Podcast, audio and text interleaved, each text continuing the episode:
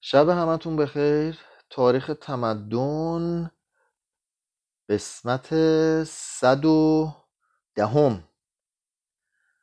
فصل بیست و ششم. مردم و دولت. مقدمه تاریخی. قسمت اول دیدن کردن مارکوپولو از قبلایقان در عصر طلایی شهرستان ونیز در حدود سال 1265 دو مرد فرتوت و یک میان سال با قیافه های رنجیده و جامعه های ژنده قبارالود و کوله بار به دوش به در خانه ای که به ادعای خود 26 سال پیش از آن خارج شده بودند رفتند و آهنگ دخول کردند. اینان که سرانجام بدان خانه در آمدن می‌گفتند که بسا دریاهای پرخطر و کوهها و نجرهای مرتفع پیموده از بیابانهای پردزد گریخته چهار بار از دیوار بزرگ چین گذشته بیست سال در کاتای به سر برده و خدمتگزار مقتدرترین سلطان عالم بودند. اینان از امپراتوری و شهرها و فرمانروایانی بزرگتر و مقتدرتر و ثروتمندتر از امپراتوری ها و شهرها و فرمانروایان اروپا خبر می‌دادند. می‌گفتند که در سرزمین های دوردست سنگ را برای ایجاد گرمی به کار می‌برند. طلا را با کاغذهای مخصوص مبادله می کنند میوه از نوع گرو و فندق دارند. بزرگتر از سر انسان. بکارت را مانع زناشویی می‌دانند و زنان و دختران میزبان به میل خود به پذیرایی بیگانگان می‌پردازند. اما کسی سخن آنان را باور نمی داشت و مردم ونیز به یکی از آنان که جوانتر و پرگوتر بود و برای برشمردن مشاهدات خود عددهای بزرگ شگفتانگیز به کار می برد مارکوی هزار هزاری لقب دادند. حالا این هزار هزاری تو کتاب اصلی به میلیون اومده. حالا میلیون هزار هزار ترجمه کرده. مارکو و پدرش و عمویش از دیرباوری مردم نرنجیدند. سنگ های گرانبهایی را که از پایتخت آن کشور دور افتاده آورده بودند فروختند و با پول آنها به نام و مقام رسیدند. وقتی که ونیز در سال 1298 با شهرستان جنوا به جنگ برخاست ونیزیان مارکو را به فرماندهی یک کشتی جنگی گماردند. اما کشتی او اسیر و خودش مدت یک سال در جنوا زندانی شد. در زندان برای تسلای خود سرگذشت هایی را که بعدا معروف ترین سفرنامه به شمار آمد به کاتبی تغییر کرد. به شیوهی ساده و دلنشین شهر داد که چگونه پدرش نیکولو و امویش مافعو با او که 17 ساله بود از عکا خارج شدند از کوههای لبنان گذشتند و به بین النهرین و خلیج فارس رسیدند. در پارس و خراسان و بلخ سفر کردند و به فلات پامیر رسیدند. آنگاه همراه کاروانها و کاشقر و خوتن گراییدند. به کاشقر و خوتن گراییدند. بیابان گوبی را پیمودند. به تنگوت در آمدند و از دیوار بزرگ گذر کردند. به شانگتو پانهادند و به نام قاصدان اروپای جوان نزد اروپای چین که خان بزرگ مغل بود بار یافتند. قصد آن داشتند که بیش از یکی دو سال در چین بمانند. اما در قلمرو قبلای قان بر مشاغل پرسود دست یافتند و تقریبا ربع قرن در آن خطه دوام آوردند. مارکو ترقی کرد و حتی به مقام فرمانداری هانگ, هانگ چو رسید. چنان که مارکو در شهر خاطرات شیرین خود می‌گوید این شهر از لحاظ داشتن امارات و پلهای عالی و زیادتی بیمارستان های عمومی و کوشک های مجلل و وسایل اشرت و معصیت و روسپیان دلربا و نظام اجتماعی پیچیده و مردمی آدابدان و آراسته از همه شهرهای اروپا فرسنگ ها پیشتر بود و محیط آن از 150 کیلومتر در میگذشت. خیابان ها و ترعه ها پهناورند و زورق ها و عرابه ها که بار مایحتاج اهالی را می‌کشند به آسانی از آنها میگذرند. معروف است که تعداد پلهای بزرگ و کوچک شهر به دوازده هزار می‌رسد. پلهایی که روی ترعه های اصلی کشیده و به شاهراه های شهر پیوسته است. به قدری بلند و ماهرانه ساختهاند که کشتی ها با دکلهای خود از زیر آنها گذر توانند کرد. در عین حال شیب تاقهای برآمده پلها چنان با سطح خیابان برابر شده است که گاری ها و اسبها به سهولت از روی آنها میگذرند. در شهر گذشته از دکانهای بیشمار ده میدان یا بازار عمده وجود دارد. هر یک از ازلاع این میدانها بالغ بر 800 متر است و خیابان اصلی شهر که با دوازده متر پهنا از یک حد شهر به حد دیگر می‌رسد در مقابل میدان واقع است. ترعه بسیار بزرگی به موازات خیابان اصلی کشیدند و برای نگاهداری کالاهای بازرگانی که از هند و سایر نواحی می آیند انبارهای سنگی وسیعی در یک سمت ترعه ساختند. انبارها به بازارها نزدیک است. هفته ای سه روز از چهل تا پنجاه هزار تن در هر یک از این بازارها گرد می آیند خیابانها همه از سنگ و آجر پوشیده شده است. خیابان اصلی را از هر دو سمت به عرض سه متر هموار را مفروش کردند.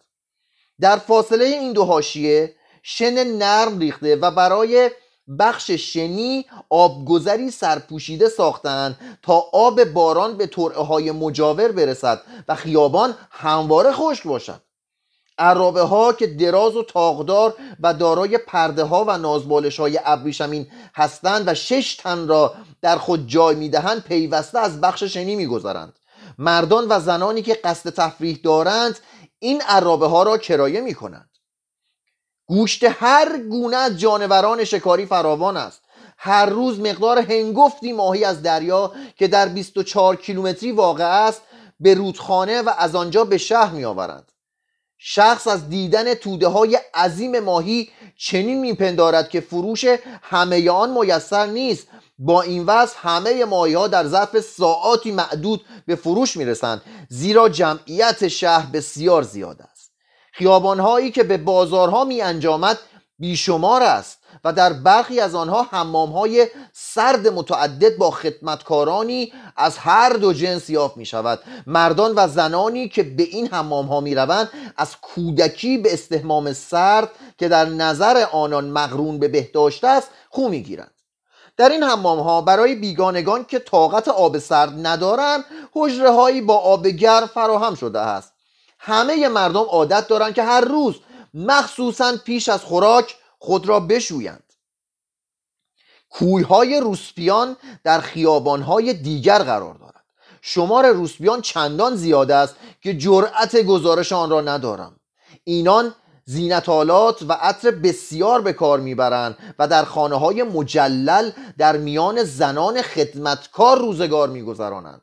پزشکان و ستاره شماران در سایر خیابان ها سکونت دارند. در دو طرف خیابان اصلی خانه های بزرگ دیده می شود زنان بسیار زیبایند و به ظرافت و ملایمت رفتار می کنند ارزش لباس های ابریشمین و جواهرات آنان به زحمت به تصور می آید پکن که در عصر مارکوپولو کامبالوج نامیده می‌شد حتی بیش از هانگچو در مارکوپولو اثر گذاشت. وی حتی با ارقام هزار هزار نیز نمی‌تواند ثروت و جمعیت آن را وصف کند. حومه پکن شامل دوازده ناحیه بود و چون طبقه سوداگر در آنجا خانه های عالی ساخته بودند زیباتر از شهر می نمود مهمانسراها بیشمار و هزاران دکه و غرفه در شهر وجود داشت. خوراکهای گوناگون به وفور یافت می‌شد و هر روز هزار بار ابریشم خام به شهر می آمد و به پوشاک مبدل می گردید خان در هانگشو و شانگتو و جاهای دیگر کاخا داشت ولی بزرگترین قصر او در پکن بود. دیواری مرمرین قصر را احاطه کرده پلکانی مرمرین به کاخ کشیده شده بود. و در امارت مرکزی وسیع آن خلق عظیمی می توانستند غذا بخورند. مارکوپولو ترتیب اتاقها قابهای لعابین و شفاف و ظریف پنجره ها و تنوع کاشی های رنگین بام را می ستاید و می‌گوید هرگز شهری چنان دولتمند و شاهی چنان صاحب جاه ندیده است. ونیزی جوان بیگمان خواندن و نوشتن چینی را فرا گرفت. و محتملا شرح قلبه قوبلانقان و نیاکانش را بر چین از مورخان رسمی شنید. چون سرزمین های ورای مرزهای شمال باختری چین به تدریج خشکیدند و بی آب و علف شدند ساکنان آن نواحی که مغول یعنی دلیر نام داشتند ناگزیر پیش تاختند و بر سرزمین های سرسبز چین دست یافتند. ولی چنان از پیروزی خود سرمست شدند که از پای ننشستند تا تقریبا سراسر آسیا و قسمتهایی از اروپا منکوب آنان گشت. روایت کردند که چون رهبر آتشین خوی آنان چنگیزخان از مادرزاد لخته خونین در کف دست داشت. وی از سیزده سالگی تلاش کرد که قبایل مغول را با یکدیگر پیوند دهد و حربه بزرگ او در این راه خشونت و کشتار بود. اسیران را به چهار میخ می‌کشید تکه تکه می‌کرد و در دیگ میجوشانید یا زنده پوست می‌کند. امپراتور نینگ تسونگ نامه ای بدون و او را به فرمانبرداری خواند اما چنگیز رو به جانب تخت اجدها که مظهر اقتدار چین بود آب دهان افکند و بیدرنگ از راه بیابان دو هزار کیلومتری گوبی به ولایات باختری چین تاخت. 90 شهر چینی چنان با خاک یکسان شد که سواران می توانستند در تاریکی بیان که اسبهایشان بلغزد از میان آنها به تاخت بگذرند. شاهنشاه جهان مدت پنج سال به تخریب شمال چین پرداخت و سپس چون از قران نامیمون سیارات حراسید رهسپار زادگاه خود شد و در راه درگذشت. جانشینانش اوکتایقان و منگوقان و قوبلای پیکار را با هدتی که در خور بربریانه است دنبال کردند. و چینیان که قرنها سرگرم فرهنگ و قافل از جنگ بودند با آنکه یکایک رشادت ورزیدند جمعا در هم شکسته شدند. و جویی نینگفو حاکم شهر چندان مقاومت نمود که همه سالمندان و ناتوانان کشته و خوراک محصورین گشتند و سپس جنگجویان از پا در آمدند و زنان حراست دیوارها را بر عهده گرفتند آنگاه حاکم شهر را آتش زد و خود را در قصرش زنده سوزانید. سپاهیان قوبلاقان سر تا سر چین را در نوردیدند و به آخرین معمن دودمان سونگ یعنی کانتون رسیدند.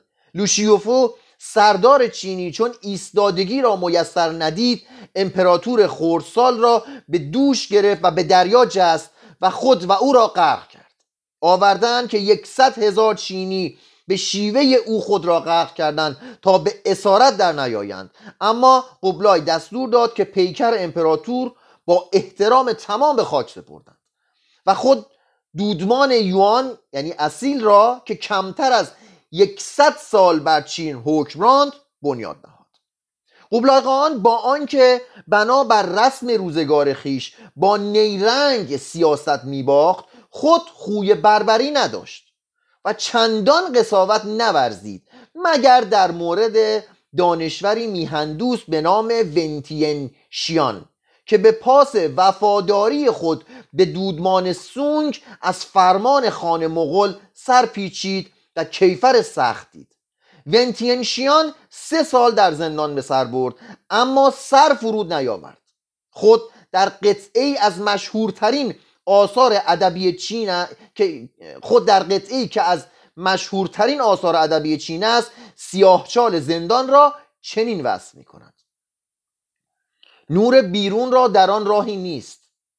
دم بهاری هیچگاه به دنیای تیره تنهایم نشاط نمی بخشد از رنج رطوبت بارها آرزوی مرگ کردم. با این وصف بیماری که دو سال تمام بالای سر من بال گشوده بود نجاتم نداد و خاک نمناک ناس... و خاک نمناک ناسالم برای من بهشتی گردید. زیرا در من چیزی بود که بدبختی قادر به ربودنش نبود. پس استوار ماندم و به ابرهای سپیدی که بر فراز سرم شناور بودند خیره شدم و غمی را که همچون آسمان بیکران بود در دل هموار کردم. سرانجام قوبلای وی را به دربار خود خواند و پرسید چه می‌خواهی وی پاسخ داد بر اثر عنایت امپراتور سونگ وزیر درگاه همایونش شدم. نمی‌توانم به دو ولی نعمت خدمت کنم. چیزی جز مرگ نمی‌خواهم. ببینید چقدر با شرف بوده و چقدر خیانت نکرده. حاضر نشده همکاری کنه. قوبلای پذیرفت. هنگامی که تیغ دشخیم به گردن او نزدیک می‌شد رو به جنوب سر به احترام فرود آورد. تو گویی که در خیال او هنوز امپراتور سونگ در پای تخت جنوبی نانکینگ سلطنت می‌کرد به این میگن وفاداری. قوبلای برترین تمدن چین را دریافت و تلاش کرد که آداب چینیان را با رسوم مردم خود بیاموزد. برای استخدام کارگزاران دولتی از امتحان داوطلبان چشم پوشید. خوندیم. چین حالا بعدم می‌خونیم. امتحان می‌گرفتند و استخدام می‌کردند. حالا چرا این کارو کرد؟ زیرا سازمان دولتی بر اثر امتحانات استخدامی یک سره به دست چینیان میافتاد. چون چینیا باسواد بودن مغولا بی سواد. بعد دوباره حکومت میافتاد دست چینیا. بیشتر کارهای بزرگ را به مغولان واگذاشت. و چندگاهی در ترویج الفبای مغولی کوشید. بر روی هم مغولان فرهنگ چین را پذیرفتند و به زودی همانند چینیان گردیدند. قوبلای خان خردمندانه با ادیان گوناگون چین به مدارا رفتار کرد. یعنی حتی مغلا از بعضیا بهترن. این تیکر می‌خونم واسه بعضیا درس بشه که مغلا معروفن به وحشیا. ولی قوبلای خان خردمندانه با ادیان گوناگون چین به مدارا رفتار کرد و دین مسیحی را وسیله‌ای برای آرام کردن مردم و برقراری حکومت خود دانست و بدان روی نمود. ترعه بزرگ میان تینتسین و هانگچو را بازسازی کرد. شاهراهها را بهبود بخشید و در خطه پهناور حکومت خود دستگاه نامرسانی چالاکی به وجود آورد. می‌بینیم حتی وحشی ترین کسایی که تو تاریخ شنیدیم مثل مغلا وقتی یه جا رو می‌گیرند بعد دست به آبادیش می‌زنند حتی. ولی یه سری هستن یه جای آباد رو می‌گیرن به آتیش می‌کشن ولکنم نیستند. بعضی از مغول هم بدترن. برای جلوگیری از ضایعات خوشسالی انبارهای بزرگ ساخت و به اندوختن قلات پرداخت و از خراج برزگرانی که از سیل یا خوشسالی یا حشرات زیان می‌دیدند درگذشت. خیلی چیزای خوب داشته. مارکوپولو می نویسد روزی نیست که کارگزاران رسمی 20 هزار ظرف برنج و ارزن و گاورس تقسیم نکنند. ببینید بر اثر این بزرگواری ستایش انگیز و حیرت آور که خان بزرگ نسبت به توحیدستان نشان می‌دهد همه مردم او را میپرستند. یک کشور رفته گرفته درسته خیلی وحشی بازیش از در آورده ولی بعدش بین مردم گرسنه اون کشور برنج و ارزن پخش می‌کنه. نه دست می‌کنه تو سفره آدمای گرسنه. دولت را به مساعدت دانشمندان فرتوت و یتیمان و علیلان واداشت. و آموزش و پرورش و ادب و هنرها را زیر حمایت خود گرفت. فرمان داد که در گاه شماری تجدید نظر کنند و فرهنگستان سلطنتی برپا دارند. پکن پایتخت خود را به صورتی در آورد که جمعیت و شکوهش بیگانگان را حیران می کرد پس به برکت کاخهای بزرگی که پدید آمد معماری چین بیش از پیش ترقی کرد. مارکوپولو که خود شاهد تحولات دولت مغول چین بود و سخت به خان نزدیک شد زندگی داخلی او را جز به جز شر می‌دهد خان گروهی زن داشت ولی فقط چهار تن از آنان ملکه شمرده می شدن. بیشتر زنانش از اونگوت بودند زیرا وی زیبایی زنان آن دیار را بینظیر می‌دانست دو سال به دو سال کارگزارانی صاحب دل به این ناحیه میفرستاد تا صد زن جوان برگزینند و به خدمت او آورند. سلطان خود مشخصات زنان دلخواهش را به دقت تعیین می‌کرد. مارکوپولو می نویسد وقتی که زنان به حضرت او می‌رسند بازرسان دیگری را به آزمایش آنان میگمارد تا بار دیگر تدقیق کنند و از میان برگزیدگان سی یا چهل تن را برای خدمت در حجره مخصوص او بیرون کشند. بانوان سالمند قصر نوآمدگان را یکایک مورد مراقبت قرار می‌دهند و موظفند که شب را با آنان گذرانند و به دقت معلوم گردانند که آیا معایبی نهانی دارند یا نه و به آرامی میخوابند و خورناس نمی‌کشند و نفسشان بوی خوشایند می‌دهد و هیچ یک از اندامهای آنان بوی ناخوشایند ندارد. زنان پس از آنکه از این آزمایش ها رو سپید بیرون آیند به دسته های پنج تنی بخش می شوند و اعضای هر دسته به نوبت سه روز و سه شب در امارت اندرونی خدایگان به سر می‌برند و کمر به خدمت او میبندند و خان هر چه بخواهد با آنان می‌کند. پس از هر دسته دسته دیگر فرا می آیند به این ترتیب همه گروه ها از نوبت خود بهره مند می شوند و دوباره نوبت به دسته نخستین می رسند 20 سال پس از اقامت مارکوپولو و پدر امویش در چین خان در صدد برآمد که فرستادگانی به ایران گسیل دارد. مارکوپولو و کسانش از فرصت سود جستند و با خرج و خطری اندک روانه وطن شدند. گوبلای وسایل سفر آنان را از هر حیث فراهم ساخت و پیامی برای پاپ فرستاد. از شبه جزیره مالای گذشتند به هند و ایران رسیدند از خشکی و از خشکی به ترابزون در ساحل دریای سیاه رفتند و بالاخره با کشتی به ونیز رانده شدند سفرشان سه سال به طول کشید. چون پا به خاک اروپا گذاشتند شنیدند که خان و پاپ هر دو درگذشتند. مارکو با سرسختی مخصوص خود هفتاد سال عمر کرد. دوستان وی کنار بسترش هنگام مرگ به التماس از او خواستند که برای رستگاری روح خود نکته های دروغین سفرنامه را پس بگیرد. ولی وی با دل قوی پاسخ داد آنچه دیدم بیش از نیمی نگفتم از مرگ او دیری نگذشته بود که دلغک جدیدی بر دلغک های کارناوال های ونیز افزوده شد. این دلغک با جامعی مسحک ظاهر و با گذافگویی های بی حساب خود شهریان را سرگرم می گرداند. وی را مارکوی هزار هزاری می خواندند. قسمت بعد مینگ چینگ بعد از قبلایقان چین مدت 400 سال چنان عظمتی به خود ندید دودمان یوانگ به سرعت سقوط کرد زیرا اولا مهاجمان مغول در آسیای باختری و اروپا شکست خوردند ثانیا مغولان چین تدریجا مانند چینیان شدند. علاوه بر این سلطه پایدار حکومتی واحد بر چنان شاهنشاهی وسیعی که کوهها و بیابانها و دریاها آن را تقسیم کرده بودند تنها در عصر راه آهن و تلگراف و چاپ امکان پذیر است. مغولان در جنگاوری دستی توانا داشتند ولی در کشورداری آزموده نبودند. پس جانشینان قوبلای ناگزیر شدند که برای انتخاب کارگزاران دولتی امتحانات دیرین را تجدید کنند و چینیان را به خدمت گیرند. یعنی حتی مغول هم فهمید که برای اداره کشور باید از آدم باسواد استفاده کنه نه فقط از اطرافیان خودش که بی سواد و نفهمند. ولی ما نمی‌فهمیم. فرمان روایی مغولان تحولات عمده در رسوم و افکار چینیان به وجود نیاورد بلکه تنها عوامل جدیدی مانند فن نمایش و داستان نویسی را بر فرهنگ چین افزود. تو این قسمت اگه یادتون باشه خوندیم توی تو همین قسمت داستان نویسی و نمایش که چینیا خیلی ضعیف بودن ولی مغولیا خیلی قوی بودن. خب اومدن چینیا ازشون یاد گرفتن.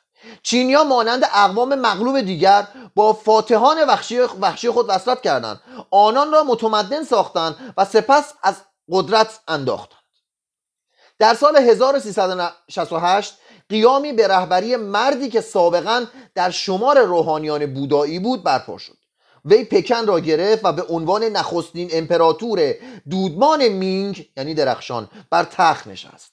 در روزگار نسل بعد در عهد سلطانی توانا به نام یونگلو بار دیگر چینیان به آسایش رسیدند و بازار هنرها گرم شد. با این همه دودمان مینگ بر اثر هرج و و شورش و یورش از میان رفت. مهاجمان جدید که از اقوام تونگوس بودند و منچیو نام داشتن انگلیسیش منچوه حالا دیگه من منچو میگمش فارسی میشه منچو حالا.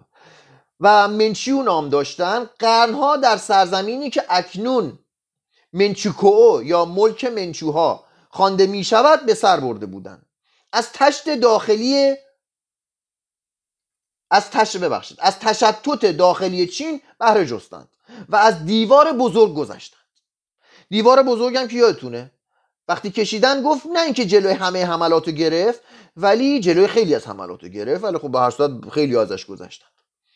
از جمله مغلا از جمله همین داستانی که الان داریم میگیم. نخست سلطه خود را در شمال تا رود آمور استوار ساختند و سپس رو به جنوب آوردند و پایتخت چین را در محاصره گرفتند باز پسین امپراتور دودمان مینگ افراد خانواده خود را گرد آورد جامی به شادکامی آنها نوشید و به همسرش فرمان خودکشی داد. سپس آخرین منشور خود را روی یقه جامعش نوشت و خود را با کمربند به دار زد. متن آخرین مشهور او منشور او چنین بود. ما که از لحاظ فضیلت فقیریم و شخصیتی پست داریم خشم خدای عالم را برانگیختیم. وزیرانم مرا فریب دادند از ملاقات نیاکانم شرمسارم. بنابراین خود تاج خیش را بر می دارم و با چهره ای که موهایم آن را پوشانده است در انتظار میمانم تا تقیان بند از بندم جدا کند.